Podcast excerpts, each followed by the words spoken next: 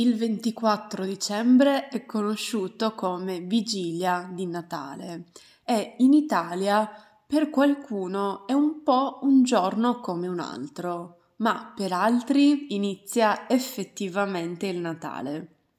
Nella mia famiglia il 24 è sempre stato un giorno di festa importante, anche perché è il mio compleanno ma è così in tutta la Sardegna, nel sud e in molte regioni del centro, mentre nel nord e in alcune zone del centro si festeggia solo il 25.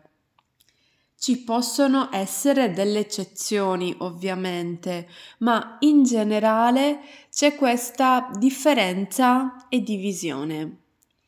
Uno dei motivi per cui ci possono essere eccezioni è la messa di Natale, tradizionalmente fatta a mezzanotte, anche se a volte può essere fatta la sera ed è stato spesso così negli anni della pandemia. Andando alla messa di mezzanotte, le famiglie possono decidere di passare la serata insieme prima di andare in chiesa, anche laddove non c'è una grande tradizione del cenone della vigilia.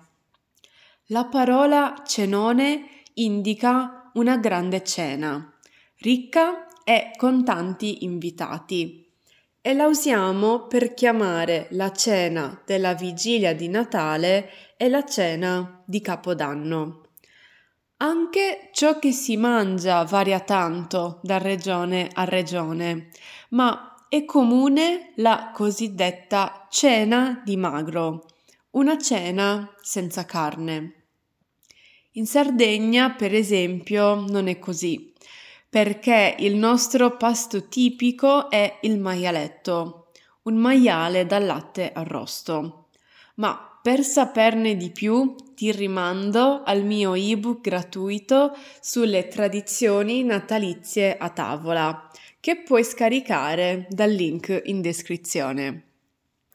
Il pasto di Natale, che sia il 24, il 25 o entrambi i giorni, e ti ricordo che in Italia anche il 26, il giorno di Santo Stefano, è festa.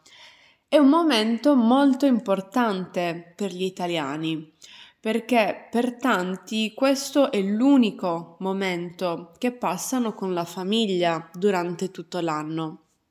È l'occasione, per i più, per tornare nel proprio paese d'origine rivedere famiglie e amici e, più in generale, staccare per qualche giorno dalla solita routine. Per chi lavora in certi settori non esistono feste, quindi non è così per tutti, ma anche per chi sotto Natale c'è un periodo di pausa, sta diventando più difficile raggiungere la famiglia.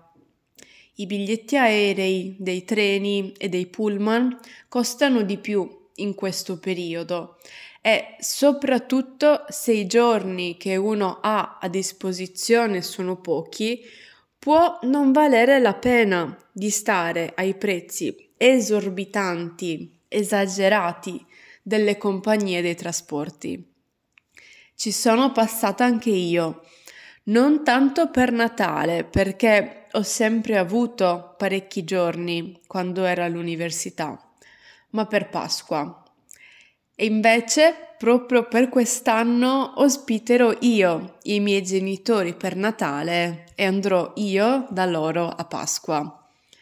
A ogni modo, è triste che questo aspetto del Natale stia venendo meno e si sia ormai trasformato in una festa commerciale quasi al 100%. Ovviamente il Natale non nasce come un semplice momento da passare in famiglia, ma è un aspetto positivo che è rimasto del Natale, anche dopo che buona parte della società ha separato la nascita di Gesù dalla festa. Alcuni simboli rimangono, come ho detto nell'episodio sul presepe, ma anche la fede, seppur sempre più limitata, non muore e non morirà. Ricorda che puoi accedere alle trascrizioni gratuitamente dal link in descrizione e ti voglio salutare con alcuni versetti del Vangelo. Io vi porto una bella notizia che procurerà una grande gioia a tutto il popolo.